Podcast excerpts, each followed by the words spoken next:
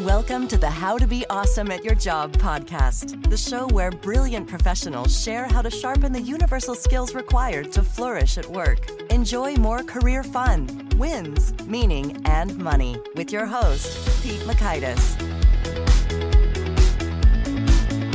Hello, and thanks for joining us here for episode 564 with Marco Greenberg. Marco is sharing how some of the most successful people, what's motivating them, what's driving them, and how you can tap into some of that primal motivational force. If your motivation's been dragging a bit lately, I think Marco's got some good answers for you. So you'll learn one, why the world's most successful people are primitive. Two, how to tap into your primal drive using the roaming framework. And three, how to weaponize your insecurities. So if you want to check out the show notes or the transcript or the links to items we've referenced, you can expand your episode notes or description or visit awesomeatyourjob.com slash ep564 to get those goodies that way. Now, Here's Marco's story. Michael Greenberg has spearheaded marketing communications and public affairs campaigns for an array of Fortune 500 corporations, healthcare organizations, and notable venture and angel backed startups, and has served as a senior advisor to foreign governments, democratic movements, and NGOs. Previously, a managing director at global PR giant Burson Marsteller, he sees his role as a creative catalyst for breakthrough communications. He's an in demand speaker and facilitator who's written opinion pieces for numerous publications including Business Insider and more.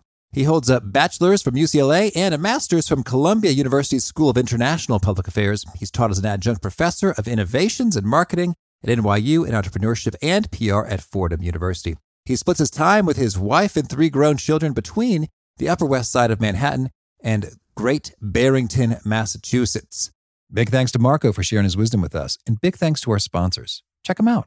And big thanks to our sponsor, Acorns. Acorns makes it easy to start automatically saving and investing for your future. You don't need a lot of money or expertise to invest with Acorns. In fact, you can get started with just your spare change. Acorns recommends an expert built portfolio that fits you and your money goals, then automatically invests your money for you. NerdWallet.com, whom I love on these sorts of matters, gives Acorns a whopping 4.7 stars and says, quote, if you want to make the most of your spare change, there's no better place to do that than Acorns. Head to acorns.com slash slash awesome or download the Acorns app to start saving and investing for your future today. And we got a legal disclaimer here. It may not be representative of all clients. Tier 1 compensation provided. Compensation provides an incentive to positively promote Acorns. View important disclosures at acorns.com slash awesome. Investing involves risk, including the loss of principal. Please consider your objectives, risk tolerance, and Acorns' fees before investing. Acorns Advisors LLC, Acorns, is an SEC registered investment advisor. Brokerage services are provided to clients of Acorns by Acorns Securities LLC, member FINRA slash SIPC. For more information, visit acorns.com.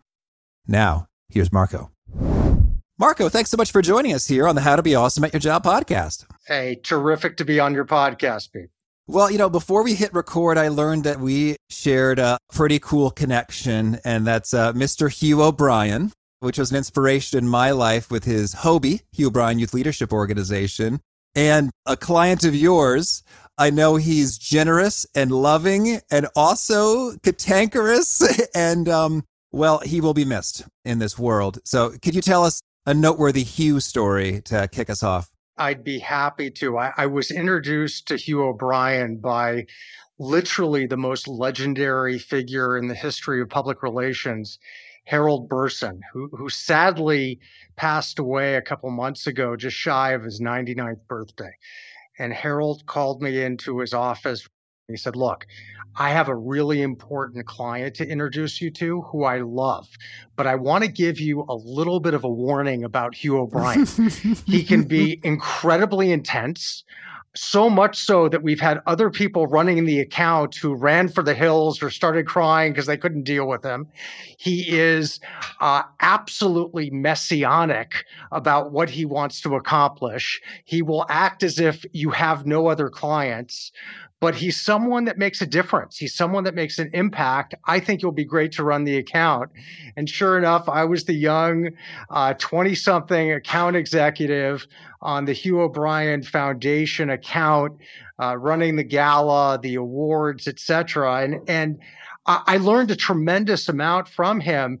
And the fact of the matter is, and I hadn't thought of this, Pete, until you made the connection between Hugh O'Brian and my own career, but in my lexicon, Hugh is a classic primitive, meaning he marches to his own drum. He's an iconoclast. He was non conventional. Um, he threw out the civilized rule book.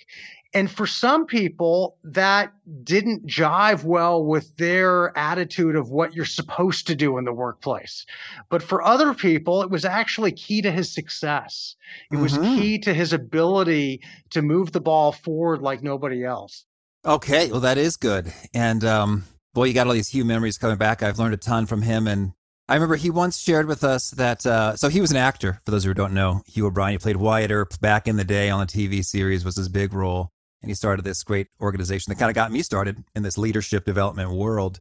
But I remember he said that Gregory Peck left him a voicemail, another uh, famous actor from back in the day who my mom loves, and he didn't get around to returning the call before Gregory passed away. And uh, I've thought about that many, many times in terms of like, don't be too busy to reach out to your people.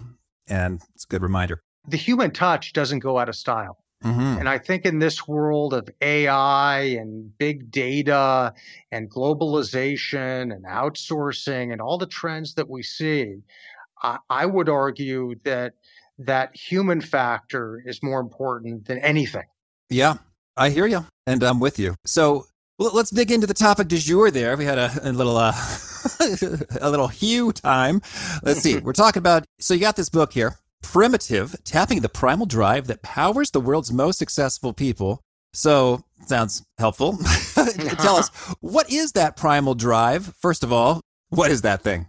Well, you know, there are a lot of people today that are described as uh, disruptors, mavericks, rebels, non traditional hires there are all kinds of different adjectives that are thrown out there but I, I, think when you when you get down to it when you do a reality check when you do a gut check it's really about what is that primal drive in our core? What are the instinctive inborn natural traits that oftentimes society says you shouldn't do that you must not do that? But if we honor what's primal and obviously what's primal can often be childlike right? And that can be a loaded attribute.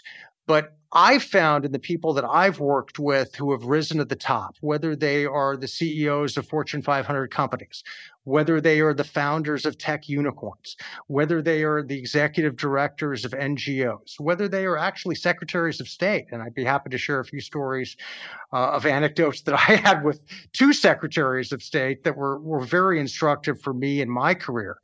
I think a lot of the time you find that they are honoring their primal instincts, that which comes naturally, that which is organic, rather than trying to bury it like most people are taught to do. Most people think, well, that's not appropriate. I've got to cross my T's and dot my I's. I should follow the more conventional path. But what I've discovered is the most successful people out there are those that in the words of a famous book, take the road less traveled. Mm-hmm. Okay. So that's an interesting theory. And then what's the primal drive? I mean, so they do things differently. They march to the beat of their own drum and they aren't afraid to kind of shuck or disregard uh, certain civilized uh, norms as necessary. And so then kind of what's kind of getting them fired up in, in motion? There are a lot of dynamics going on with these primitive characters. Uh, let's take an uber primitive in my book, someone like Elon Musk. And, and when you look at Elon Musk, he, he's not someone that plays by the conventional rules, right?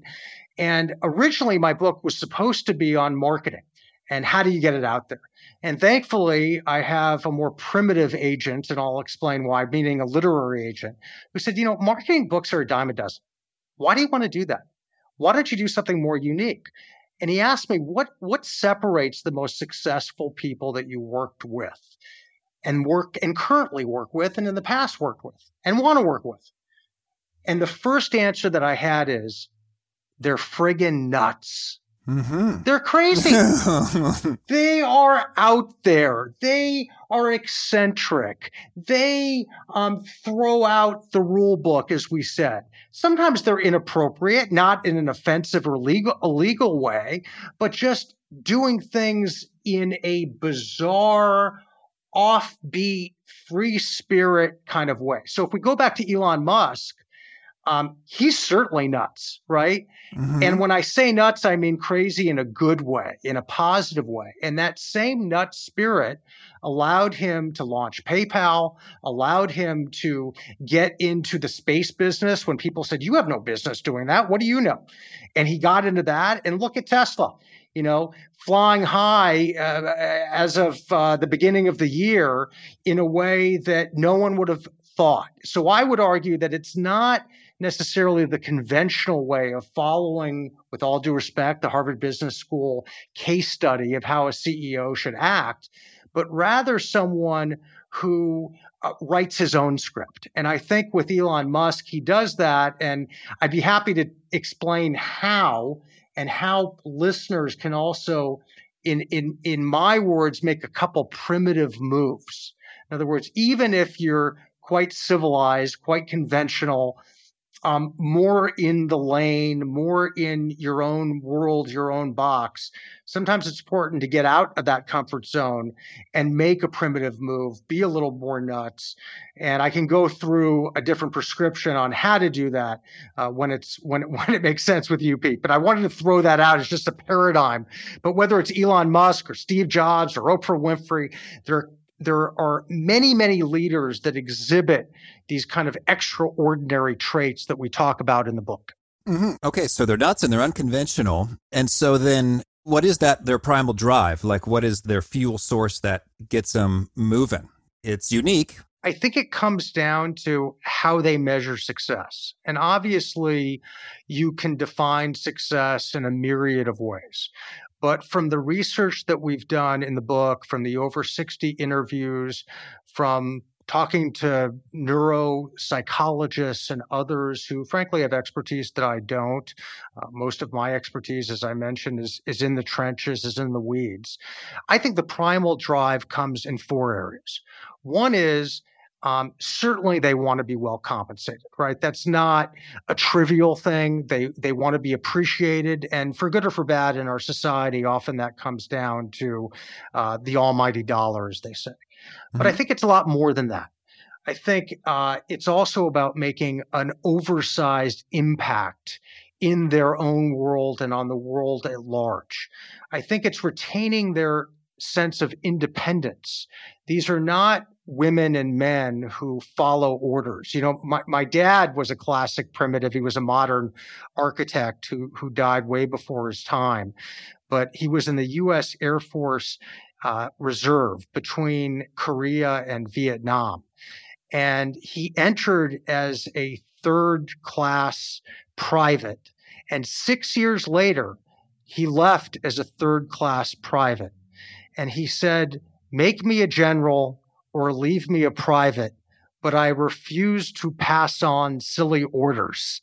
So we actually have that quote in, in, in the book and for good reason, because in my view, that kind of captures the spirit of why independence is everything. And, and, and you hear the term, and I hope I can use this on your podcast, Pete, uh, FU money. Mm-hmm. Um, and that is another way of talking about a way to get independence. But I think on a primal level, it's A, that impact, B, that independence. And it's also something that I've heard you talk about in past podcasts. And it's something that other people in business, in my view, don't discuss enough. And that's the ability to have fun. Mm-hmm. You know, I have a, a, former client in Boston. His name is Mike Iacobucci. He has a great startup that's now very mature called Interaction. Uh, they do amazing, amazing work on the voice recognition side. Apple is one of their big clients. And he says to me, you know, it's, it's now my what third, fourth startup. And I ask myself every day, am I having fun? Am I still having fun? If I'm having fun, I'm going to do it. If I'm not having fun, I'm not going to do it. So the primal drive certainly comes from being recognized. And often that's from a monetary point of view, but it also comes from, am I making an impact? Can I retain my sense of independence? And am I having fun? Mm-hmm. Okay. Well, so then let's see. Did we get four there? Well compensated, make an advertised impact, have fun. What's the other one? Uh, maintain that sense of independence, it's certainly about the independence and and uh, but a lot more. And the good news is that you don't necessarily have to be an uber primitive like Elon Musk to capture that kind of spirit in your work. Um, you can tap into that, hence the subtitle of the book, uh, Tapping the Primal Drive That Powers the World's Most Successful People. Mm-hmm. And so then I would love it if you could share a story or two of particularly professionals would be ideal of those who indeed they were untapped into their primal drive and then they did something that tapped it and then the cool results they saw as a result. I'd love to. And speaking of love, I'm going to start with a former coworker and friend who actually goes by the name of Love. Love is his first name. Okay. And his full name is Love Whelchel III. And I met Love when he was running talent development at Young & Rubicam, one of the big advertising agencies out there. And what I realized about Love and his career, both before I met him and after um, we had stopped working together, was that he was a classic agnostic primitive. when I mean agnostic, not someone who specializes, not someone who is all about focus, but rather someone who jumps from field to field, job to job, a true Renaissance man, Renaissance figure who makes that the essence of his DNA. So Love started out working as a roadie for NWA. Remember the, mm-hmm. the rap group? Right. Um, he went on to selling books for Deepak Chopra. He then got onto Madison Avenue where I met him. And when he, and we feature him in the book at a crucial uh, crossroads in his own career when he got a conversation going with uh, Sean Combs, none other okay. than P. Diddy. and he met with P. Diddy on a Friday afternoon about taking over as head of uh, HR and operations at Bad Boy Entertainment. And he's going home and he's thinking about his uh, conversation with Sean and whether he should leave Y&R. And Sean calls him on the phone as he's driving and he says, Love, I got to know if you're taking the job. And Love says, uh, Mr. Combs, we, we, we just met. I need time to think about it. I need time to process it. He said, Love, I'm not going to have a good weekend unless you tell me you're taking the job.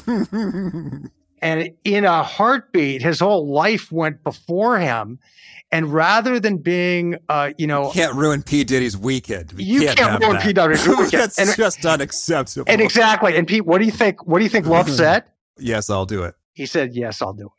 and and he did it for several years and and helped take that company to a new level. And FYI, he's now at, at Vera Wang, uh, working for another total primitive in the fashion world. So here he goes from you know entertainment to advertising to fashion and.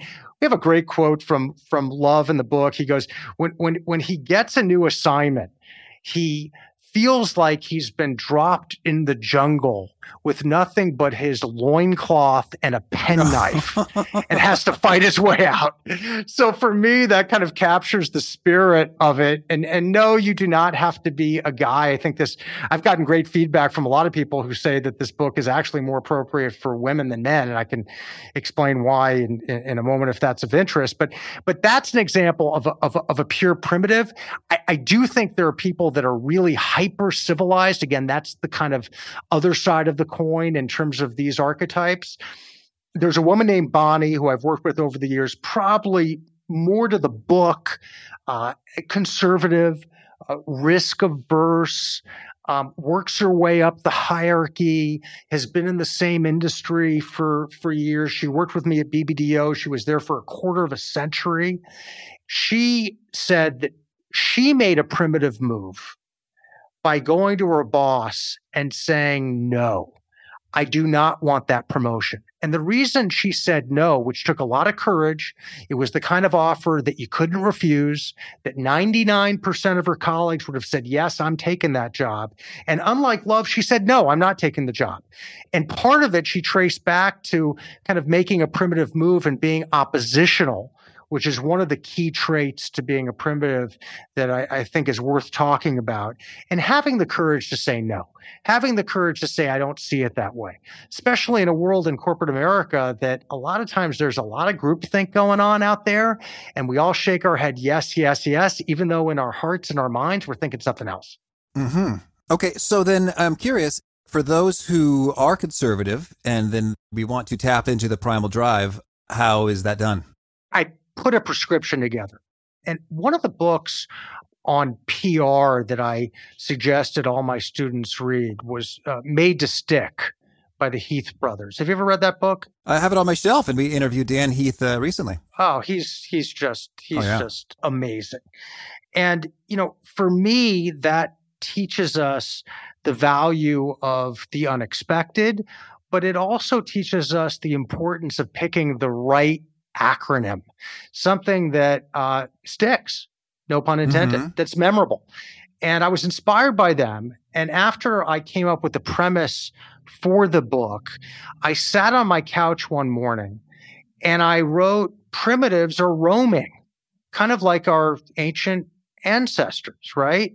And I'm not talking about roaming on our cell phone. I'm talking about getting out there and exploring unconquered territory. And I started with that theme. And then I worked backwards and said, what does roaming stand for? And how can it help people out there that feel stuck in their career, that feel burnt out, that feel underappreciated? And you know how many people that describes, right? It's, we're talking in the millions. So for me, and I'll go through it very quickly and then I'd be happy to dissect it. For me, uh, people who are roaming are a relentless that's the r and it doesn't just mean working hard uh, it means sometimes stopping and then restarting or jumping lanes, but it means not forgetting what our big goals are, what those big targets are. Um, o, as we mentioned earlier, is for oppositional, the courage to say you're wrong and here's why, rather than just shaking our head, yes, yes, yes, and engaging in more destructive group groupthink. Uh, the A is for agnostic, being able to roam from field to field rather than just being uh, one occupation your whole life. You know, a lot of people were typewriter repairmen in the day. You know, that job has gone uh, by the wayside along with a lot of other uh, occupations. Uh, M is one of my favorites, Pete, and M stands for messianic not necessarily being uh, religious, but it does come from the word Messiah. And it's seeing that you have a divine calling, that it's more than a job. It's even more than a career. And I love to tell you about some people that represent that messianic fervor. I think Elon Musk certainly is one, but there are tons of others that do. Um, I is a bit of a counterintuitive one. It's insecure yes, insecure. We're told to be confident and, uh, you know, have that swagger. I, I, would argue some of the most successful people I've worked with are actually insecure. I have some anecdotes about Richard Branson as an example of that. And it's not um, ignoring your insecurity like some do, it's embracing it, it's weaponizing it. Uh, N is for nuts. Yes, you got to be a little crazy in the good sense of the word. Um, and G uh, is gallant, being noble not just thinking of yourself, but looking out for for the other. So together it spells roaming. And I think it can give a prescription for people who want to tap into this primitive drive, but understandably don't want to get fired, don't mm-hmm. want to be so out there that they're um, an outcast. They want to be team players, but at the same time, they want to maintain their independence and be that uh, that that contrarian out there that actually can take an organization to new heights.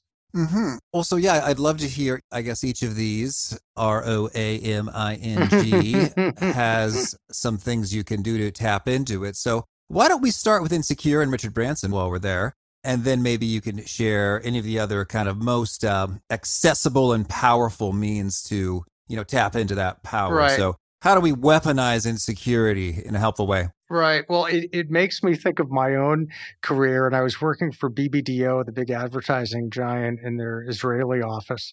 And I met with a wonderful guy uh, uh, who was the former chief rabbi of Ireland. And hmm. he was in Israel at the time, uh, Rabbi Rosen.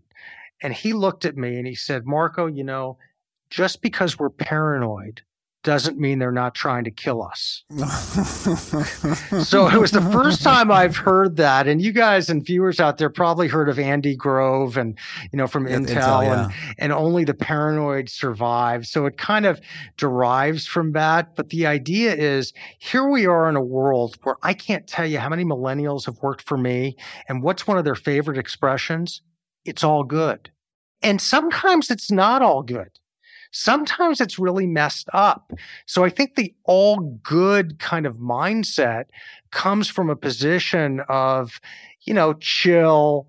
Let's just be relaxed, go with the flow. It is what it is. But oftentimes in business, we have to be more primal and think like cavemen and cave women that, yeah, we're being attacked right now. And this is a time where we might want to tap into that primitive mind as opposed to the cerebral mind, right? And, and be more instinctive and be more quick and be more fast. And there was a time where neuroscientists thought, oh, the primitive mind has no meaning. We should be cerebral. We should be rational. We should be logical. But recently, including MIT scientists discovered that actually there's a lot to do with the primitive brain. So on that insecure front, I think it, it relates very directly to that. Back to Richard Branson, um, weaponizing your own insecurity. There is a wonderful podcast on Freakonomics where Stephen Dubner interviews Richard Branson. And Branson admits in front of his executives when they're talking about financials at Virgin, he stopped them and he wasn't clear. And his top lieutenants didn't want to embarrass him, but they realized that here a billionaire, Sir Richard Branson, a legend, didn't know the difference between net and gross. And he admitted it. And he admitted that he had learning disabilities as a kid and was never very good at math. So they literally drew a figure of a net, like a fisherman. Mm-hmm. And they said, Richard, the fish that you keep, that's the net. The fish that go in the net and then jump back in the water, that's your gross. And he said, thank you. I got it. So in other words, here's a great executive who doesn't try to, you know, put the wool over people's eyes and act, well, I got this, right? Mm-hmm. He says, no, I don't got this. I'm insecure. And, and there are plenty of other examples. There's one in the book that I'm, I'm very fond of, a former colleague who's now running all of marketing for YouTube in EMEA, right? Uh, Europe, Middle East, Africa, et cetera, et cetera. Her name is Ricky Drori. And we have an anecdote with her that she proudly says, I'm the most insecure person I know. And she says it with glee. And part of that is it keeps her on her toes. It keeps her always moving forward. It's not taking things for granted. Instead, it's always trying to, yes, take it up a notch. Mm-hmm. Okay. I hear you there. So then with the insecurity, it can be quite powerful for, well, hey, you know, Brene Brown and others talk about the power of vulnerability for letting other people be honest and psychologically safe and contribute great ideas, as well as you have some paranoid hustle, you know, that can emerge totally. uh, when you're thinking, okay, this is about to be taken from me. So, okay, that's helpful. And then let's talk about oppositional. I can see the others kind of um, maybe more intuitively, but if you're feeling uncomfortable about being oppositional, even though you think there could be quite helpful and powerful. What do you do? It comes down, I think, and I'm saying this as a PR guy, and you don't necessarily need media training for this, but it, it doesn't hurt. I think it's it's how you say it.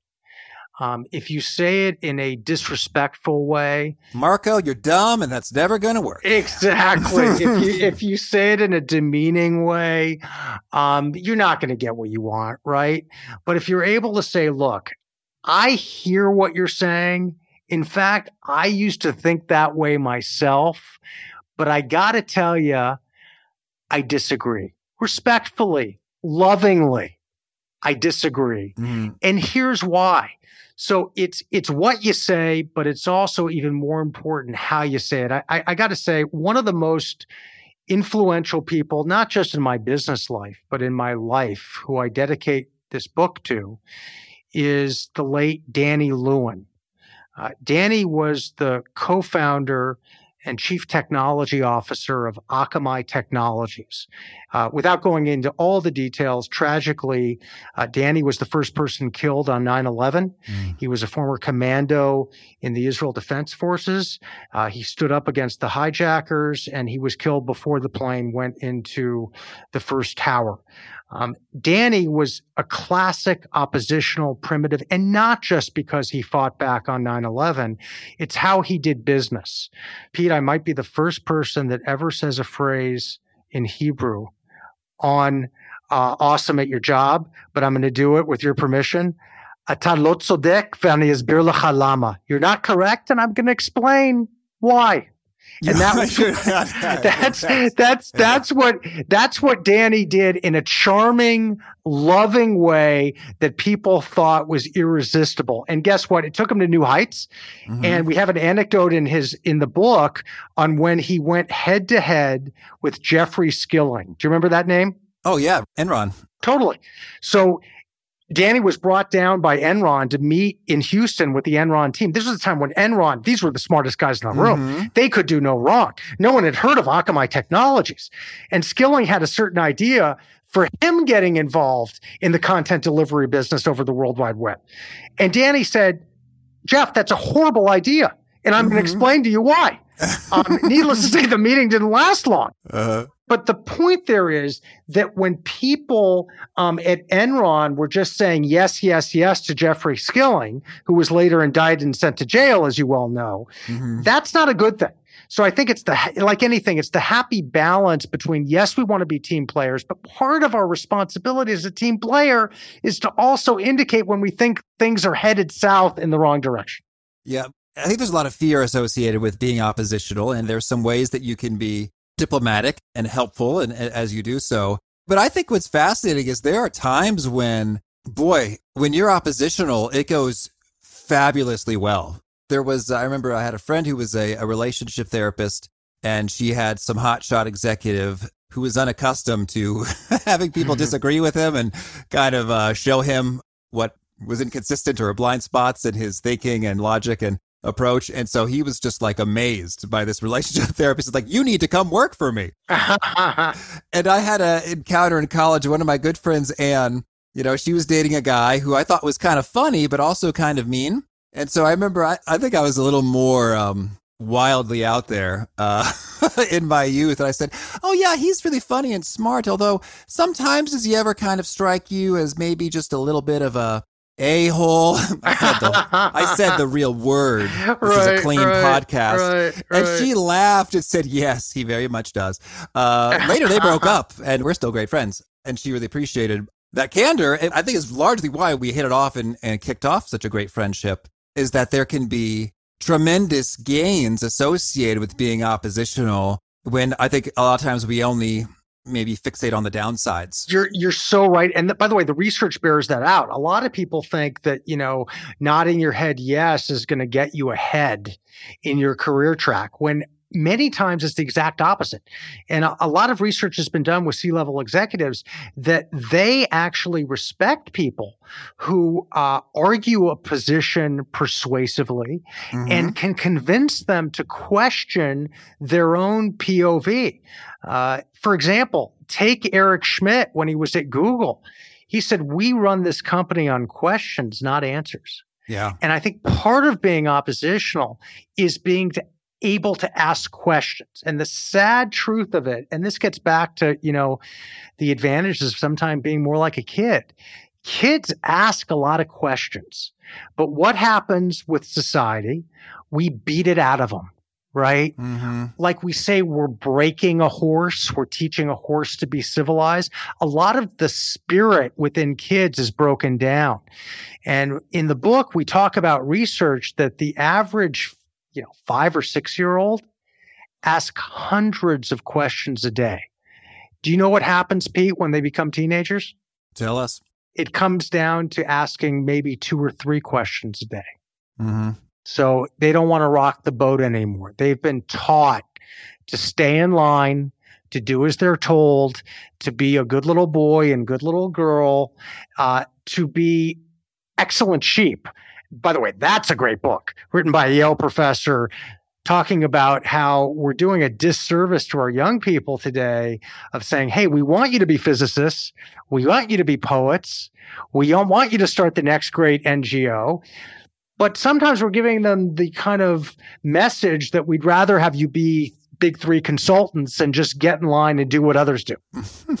I was a big three consultant, you know, but I left. I got out of line in a big way. It was so. I remember people they're saying, "So Pete, what are you thinking about doing?" I was like, "Yeah, I want to go uh, write books and speak and uh, coach." And they're like, "Oh," and they they all said the same thing. Well, now is the time to do it. You know, when you're 25 and don't have kids or totally a wife, uh, uh which was not an endorsement of you're going to be great.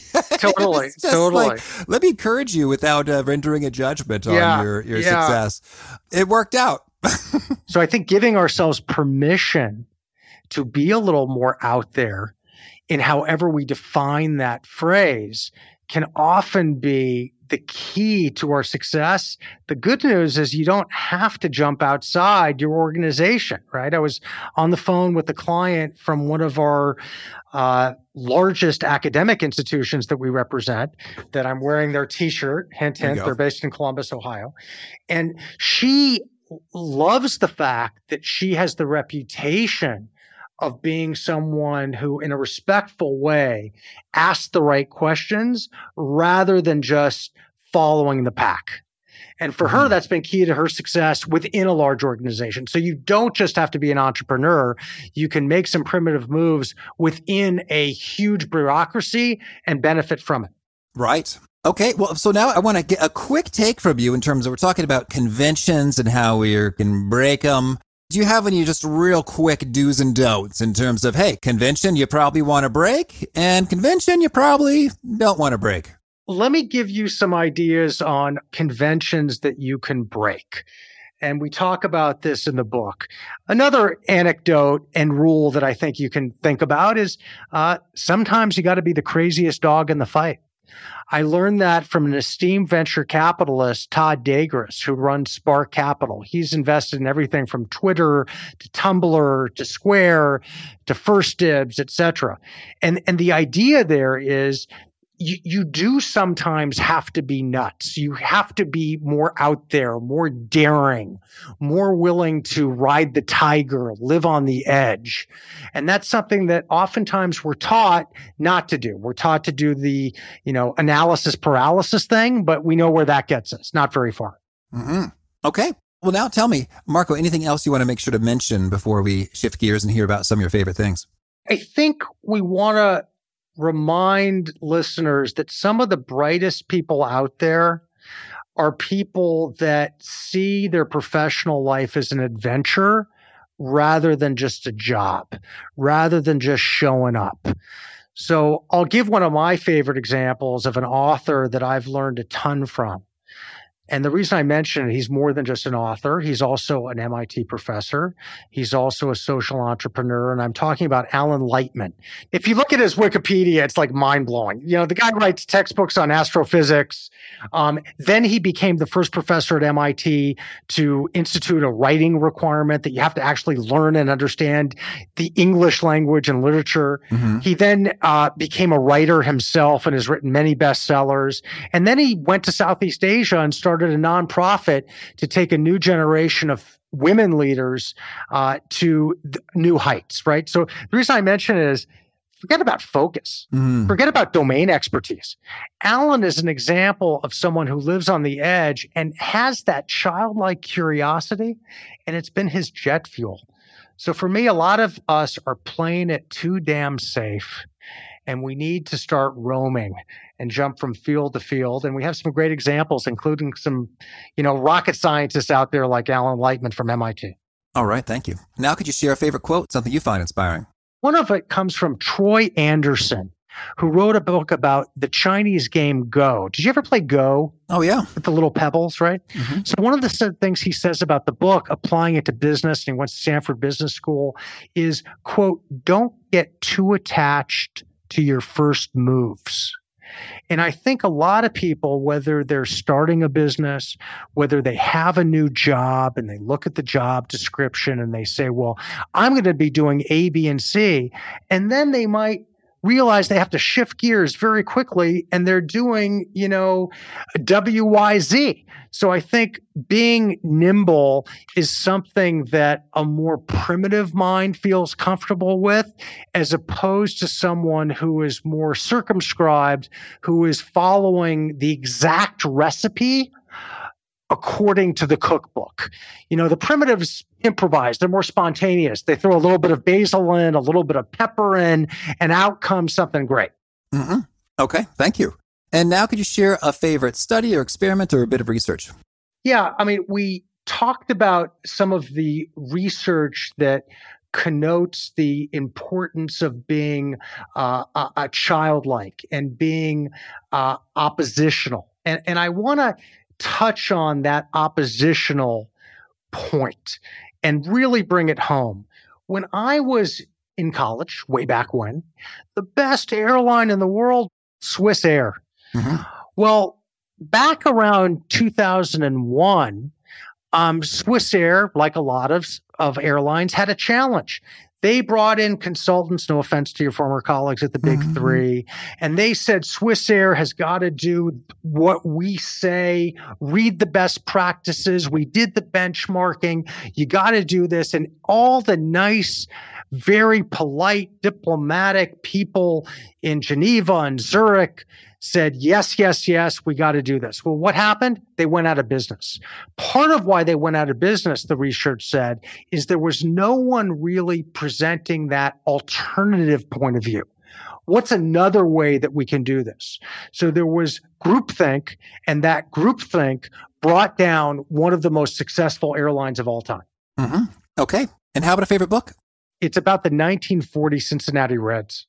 It's written by Brian Mulligan, and it's about the various challenges that the team that had the first ever suicide of a player during a major league season and how people reacted to that suicide.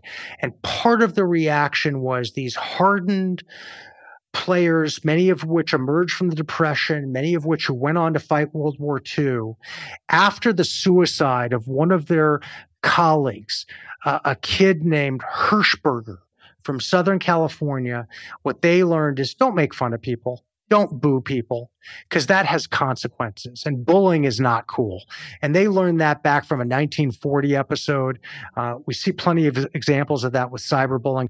If I can just give a plug to one other book that made a big impact on me oh, sure. over the last year, it's called In Praise of Wasting Time. Mm. And guess who wrote it? Professor Alan Lightman of MIT. In praise of wasting time came from an amazing TED talk that Alan gave about two years ago.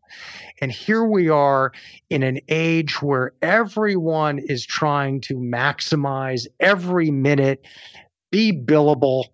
I'm sure a lot of your listeners can relate to that billability phrase. And what Alan says is let's do the opposite. Let's just sometimes zone out have a great idea in the shower, right? Speaking of research, it shows why sometimes great ideas happen in the shower or on a long walk or when we're not forcing ourselves to think of something and come up with a solution. We just let our mind wander, we let our mind roam, and great things happen. All right. Good deal. Thank you. And how about a favorite tool, something you use to be awesome at your job? Let me connect it to another favorite book. Okay. Deep Work by Cal Newport from Georgetown. Have you had him on? Uh, soon. you know, being productive in a distracted age. And I quote him in the book, right? Everyone is, I like to say, not 911 mode, uh, like the 911 operator. We're always reactive.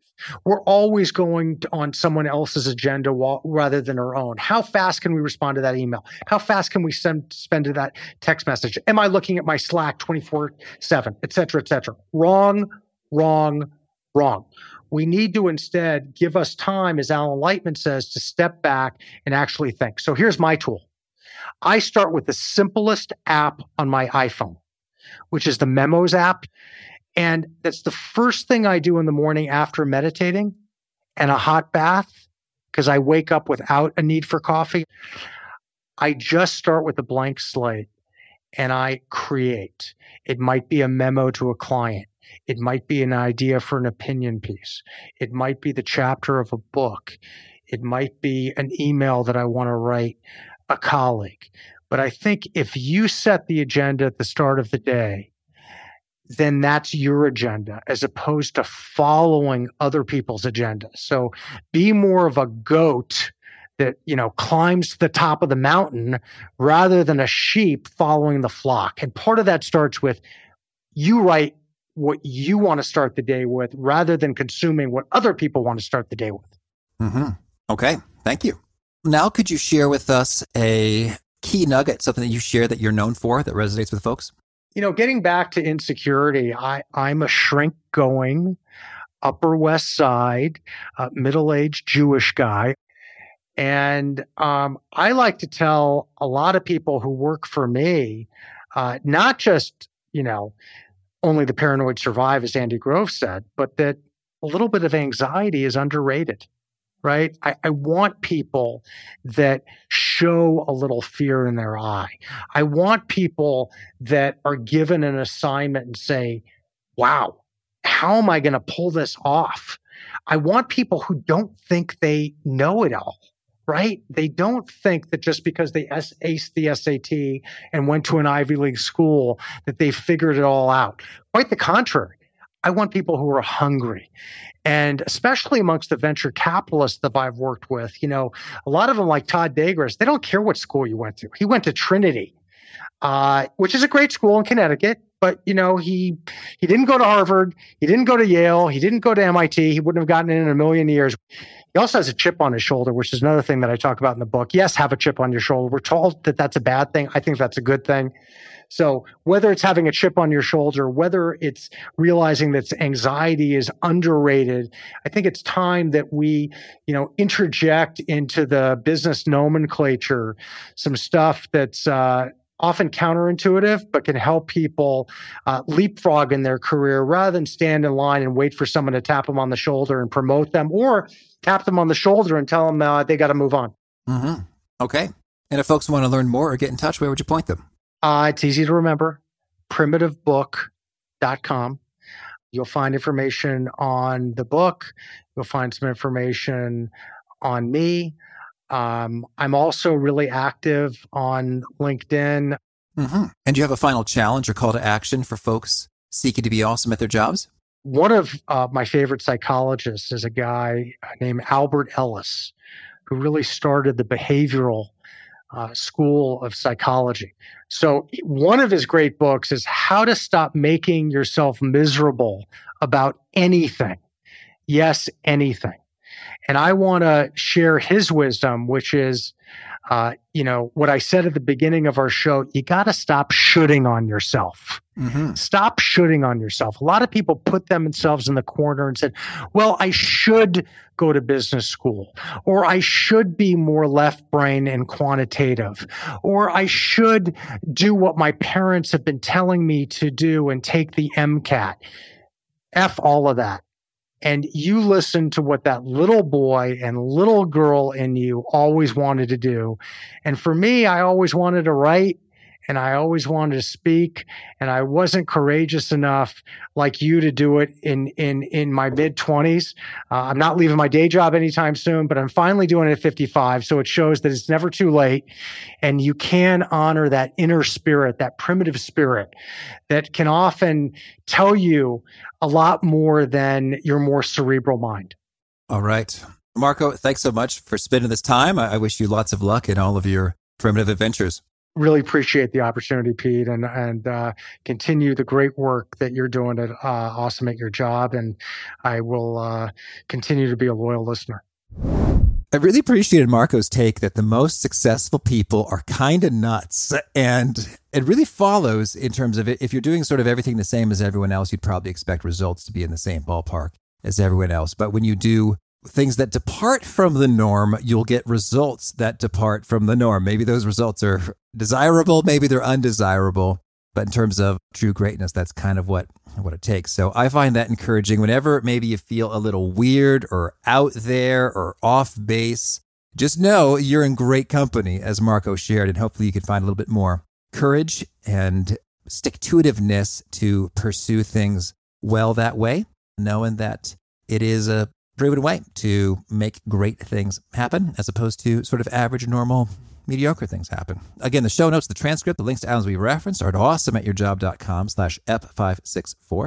If you haven't already, I hope you'll push subscribe to catch our next guest. We got Jonah Sachs, and he is talking about unsafe thinking, how you can break free from patterns of thought to get to new, cool, creative places. Hope to catch you there. And peace. Thanks for listening. To get the most out of the show, we recommend two key things. First, check out the extra resources at awesomeatyourjob.com. You can find this episode's transcript and links, as well as the perfect episode for your situation. You can search the full text transcripts of hundreds of episodes or explore episodes tagged by topic and competency covered.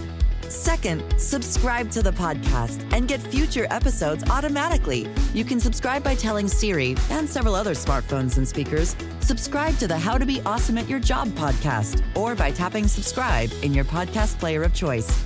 If you'd like some extra help figuring out podcasts and how subscriptions work, visit awesomeatyourjob.com slash subscribe for guidance. Hope to catch you on the next episode of How to Be Awesome at Your Job.